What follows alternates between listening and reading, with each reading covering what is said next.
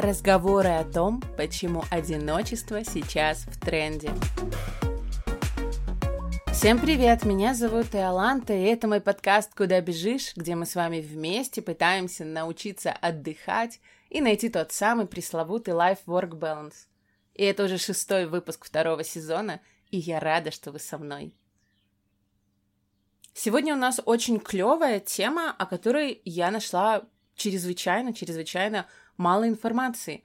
Они мало говорят другие подкасты, и даже на Ютубе роликов не так уж много. Эта тема называется стадия монады. То есть это тот период жизни, когда человек уже не живет с родителями или еще не живет как бы с мужем или с женой. Почему она так важна? Потому что именно в этой стадии человек учится отстаивать свои границы, понимать свои границы, понимать, чего он хочет. То есть для того, чтобы не попасть в абьюзивное отношение потом или просто в несчастливые, когда ты не знаешь, что ты хочешь от брака и как это можно получить, эта стадия монады абсолютно необходима. И знаете что? На постсоветском пространстве ее пропускают просто большинство. Скорее всего, одна из причин — это экономические жилищные условия, когда человек просто не может жить один и позволить себе снять квартиру. Второе — это установки социальные, когда, ну типа, зачем, особенно девочки, зачем тебе жить одной и тратить на это деньги, живи с родителями, а потом, как пересядешь на шею мужа, так и все будет хорошо. Но проблема. Наши девочки да и мальчики на самом деле тоже, абсолютно не понимают, кто они и чего хотят. И когда вот эти мальчики и девочки которые не прошли вот этот вот период становления, становления своих потребностей. У нас называют это, знаете, таким вот э, пренебрежительным словом «нагулялась», не понимая, что это нагуляние охренительно важное. Так вот, вступают наши мальчики и девочки совершенно не понимая, что они хотят от жизни и брака, в брак, а потом мы удивляемся, почему каждый второй брак заканчивается у нас в Беларуси, в Украине, в России, заканчивается разводом. Конечно, почему же так происходит? Может, потому что нас абсолютно не учат быть счастливыми людьми сами по себе, а постоянно вдалбливают с детства, что мужчина должен обеспечить семью, а женщина должна быть хорошей домохозяйкой. Может быть, хватит? Может быть, пора детей учить быть счастливыми и в первую очередь задумываться о том, как он хочет развиться в жизни, что ему интересно, почему ему нужны как бы такой тип людей, почему раз за разом он, он встречается с каким-то определенным типом и раз за разом что-то не получается. Это ведь всегда из каких-то установок установок, комплексов, страхов, травм. Именно поэтому я решила поговорить об этой стадии монады. Ну, понимаете, я как человек, у которой ее не было, я в 21 год, получается, вышла замуж, но мы с 18 лет с мужем, и, по-моему, уже в 19 с половиной, если я не правильно помню, мы съехались. То есть у меня не было периода, когда бы я жила одна, и мне кажется, именно вот такие люди понимают, почему это плохо и почему этот период был совершенно необходим. Но перед началом такого более глобального разбора этой темы почему он важен, почему эта стадия, точнее, важна, я бы хотела порекомендовать вам очень клевый подкаст. Мы с ребятами объединились и решили, что сейчас такое время, когда важно помогать друг другу, поэтому это совершенно какая-то некоммерческая история. Мы просто рекомендуем те подкасты, которые реально послушали, которые совпадают по нашему видению и которые нам приятны. Так вот, я хочу порекомендовать вам подкаст «Я боюсь». У него уже тоже выходит второй сезон, совершенно как и у меня. Но если я пишу одна или с гостями, ребята пишут в четвером, то есть им на самом деле монтировать все еще сложнее, чем мне. Аня, Саша, Маша и Кирилл говорят о том, какие есть страхи, какие-то установки, чего они боятся, что чувствует каждый, но не каждый может их открыть открыто обсудить. И они делятся своим опытом, но, знаете, это такое похоже немножко на между собойчик, когда ты как будто невольно подслушиваешь э, компанию друзей, и тебе становится очень тепло на сердце, потому что вот эти люди, они круто общаются, они шутят, балагурят, и это все очень динамично и очень приятно. И как бы главный их какой-то такой поинт в том, что смех — главное оружие против страха, и только посмеявшись над ним, можно его побороть. Мне кажется, классный поинт. Мне очень понравился выпуск о страхе изменения в теле. Они обсудили, как на собеседованиях, например, стройных выбирают чаще, как стюардессы, почему вообще они должны быть такими худыми. И мне очень нравится у ребят классный подход к подкасту, потому что, ну, знаете, вот иногда ребята просто начинают что-то записывать на тапок, скачивают, не знаю, какую-то картинку из гугла, и все это выглядит очень так, как бы тяп-ляп. У ребят совершенно не так, у них классный монтаж, даже покруче, чем у нас, со вставками всякими прикольными, но мы тоже к этому придем. У них классная необычная обложка, причем каждому выпуску. И есть динамика. Поэтому искренне советую подкаст «Я боюсь». Я оставлю ссылку обязательно, и вы можете найти их на всех платформах, но, конечно же, вы также можете найти, если заглянете в описании моего выпуска и кликните на ссылку. Рекомендую. Я боюсь.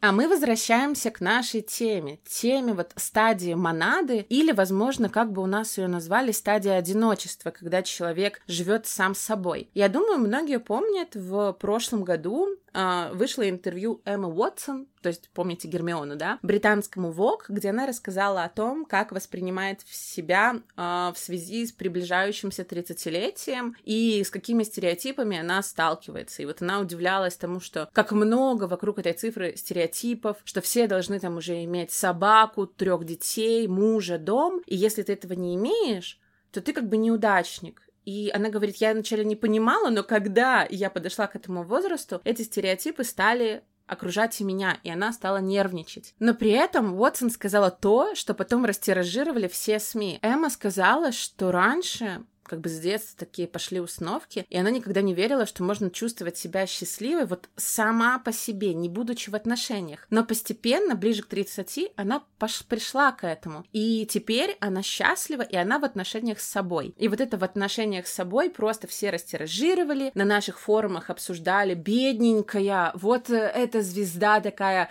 знаете, яркая, красивая, успешная, счастливая звезда, но бедненькая, у нее ведь нету мужа и детей, и дома, и ее никто не ждет, и вообще непонятно, как она так живет. Это вот наше совковое абсолютно мышление, а, забить того, кто думает по-другому.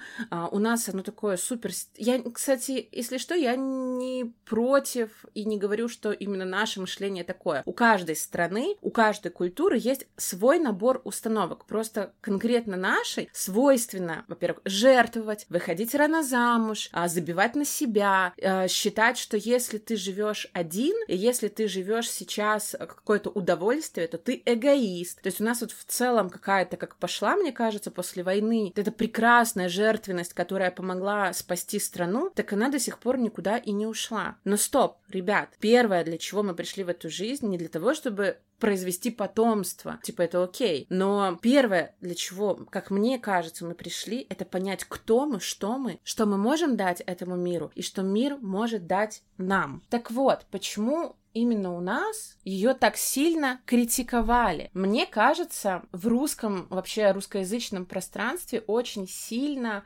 осуждают одиночество. Даже вот слова «ты одинокий», они носят какой-то негативный контекст. И поэтому, когда кто-то говорит, что он один, но не одинок, и что он счастлив в отношении с собой, это вот какой-то такой новый термин отношения с собой. Просто люди не хотят говорить, что они одиноки, именно вот из-за этого негатива, и поэтому они вот так вот это придумали. Но проблема в неком стереотипном подходе, и в том, что мы не видим за словом одиночество, мы не видим, что за ним стоит. Тут стоит рассказать о том, что люди без пары часто сталкиваются со стигмой, которая мешает им вообще жить. Ну, это какая-то совокупность признаков, которые навязываются некой группе людей и осуждаются или стереотипизируется их поведение. И, ну, знаете, вот такое э, какое-то масштабное навешивание ярлыков на целую группу. Так вот, были психологические исследования, которые показали, что люди без пары воспринимаются как самовлюбленные, то есть они более эгоистичные и при этом менее зрелые, то есть люди, которые на самом деле выбрали познание себя и какие-то карьерные перспективы, и которые не хотят по пойти в брак просто потому, что так принято, которые не хотят рожать людей, там, даст бог зайку, даст на лужайку. Нет, вот эти люди, которые подошли к своей жизни более осознанные,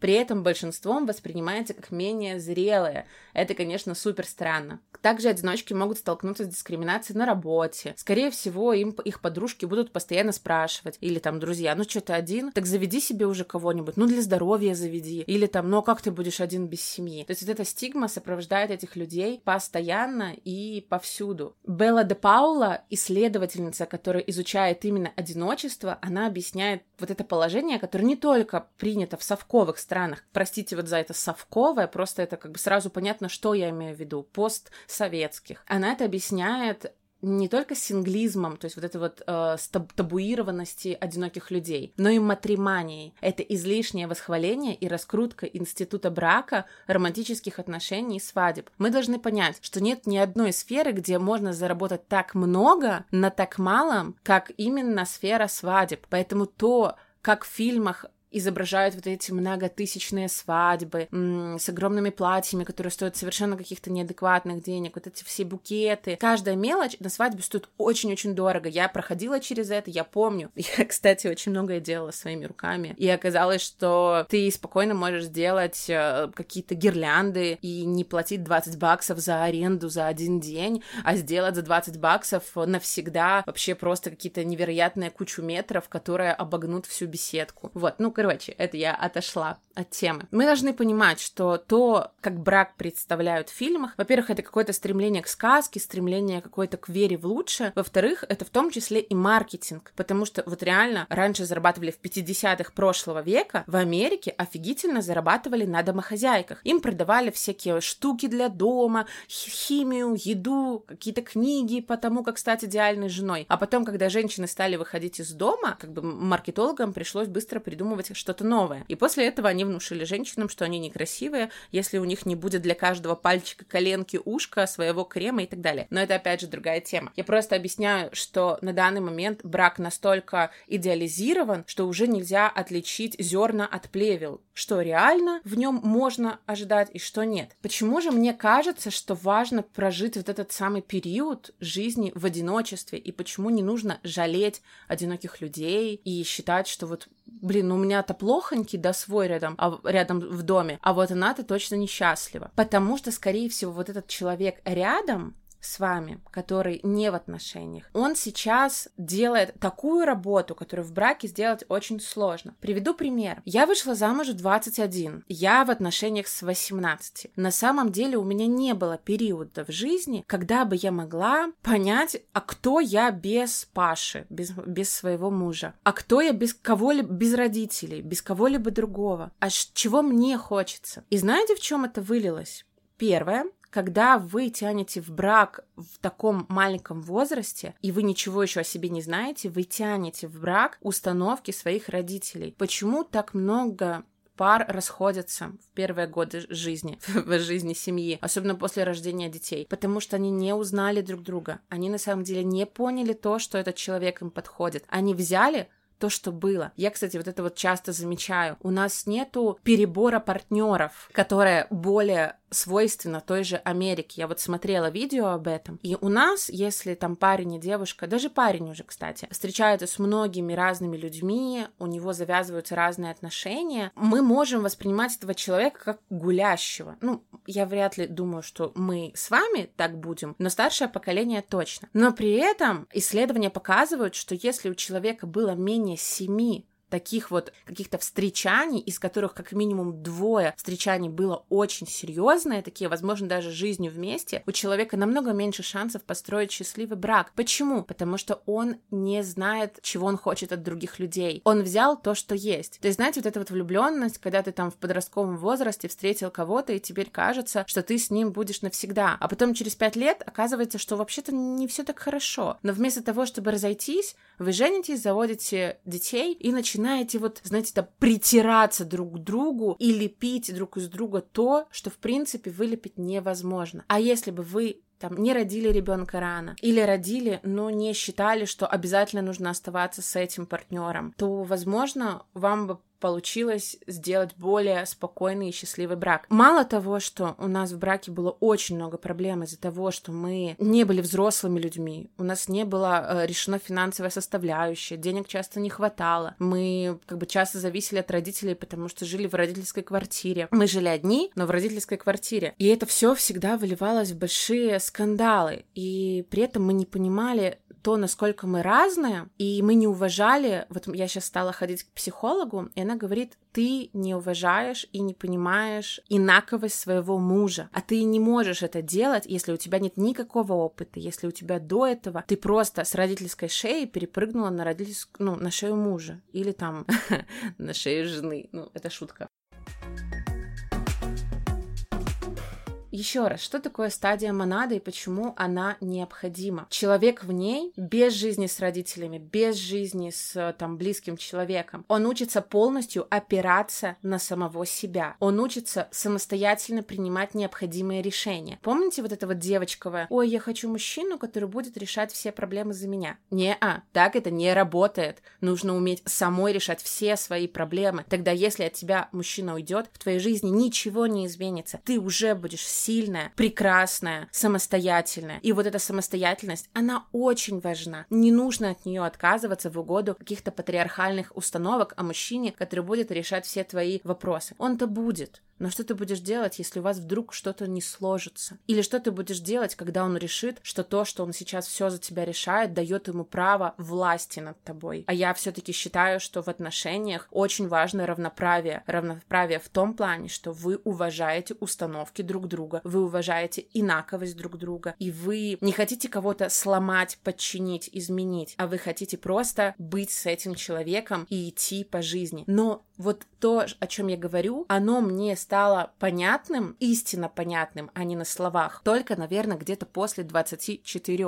Но когда мы вошли в этот самый брак, у меня было очень много установок, в том числе, что мужик должен, а у него были, были установки, что вот унитаз настоящий мужчина не моет, представляете? То есть в таком у нас был затык. И я могла ему говорить, что вот, а там кому-то подарили планшет, почему ты мне не подарил? И только как бы с приходом взросления, осознания собственных потребностей, какой-то кучу разной учебы, путешествий. Только в тот момент когда я поняла и стала уважать сама себя, я стала учиться уважать его и его потребности, и мы стали прислушиваться, и мы стали не только транслировать установки наших родителей, но и формировать собственные традиции. И после этого я уже никогда не говорю «мужик должен», а он никогда не говорит «женщина должна». И мы даже не просто не говорим, мы так не считаем. Честно говоря, это во многом благодаря феминизму. Я не считаю, что мне кто-то должен, я считаю, что все, что мы делаем, мы делаем из любви, из уважения уважения друг к другу.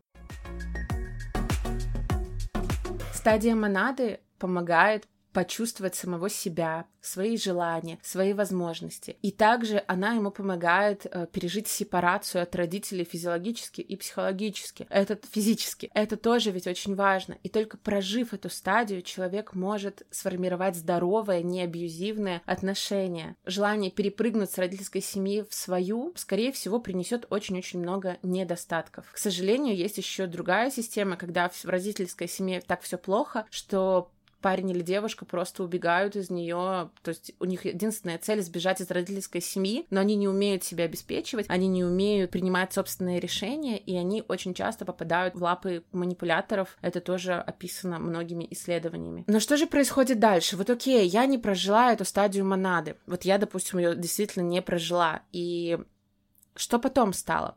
А потом семейная жизнь идет своим чередом, у многих рождаются дети. Но человек, который не прожил эту стадию, он чувствует, что его жизни что-то не так, как будто не хватает свободы и пространства. И как будто он не может ответить себе на вопрос, а чего я хочу. И иногда начинает казаться, что причина этой как бы не свободы — это супруг или супруга и возникает чувство, что партнер мешает жить и развиваться так, как хочет. Куча скандалов возникает, это очень типичное даже в каких-нибудь э, комедиях ситуации. А мужчины, которые в 40 убегают из семьи и начинают ездить на мотоцикле, и все такие, ой, ему без в ребро. Да не без ему в ребро. Мужчина тупо не пожил сам для себя. А женщина, которая там просто внезапно уходит из семьи, и все ее такие, ой, она, наверное, другого мужика нашла. Да не в этом дело, а в том, что если мы не понимаем свои свои желания, то каким образом мы сможем создать здоровый какой-то союз и уважать желания другого партнера? Наш партнер, скорее всего, не мешает нам развиваться.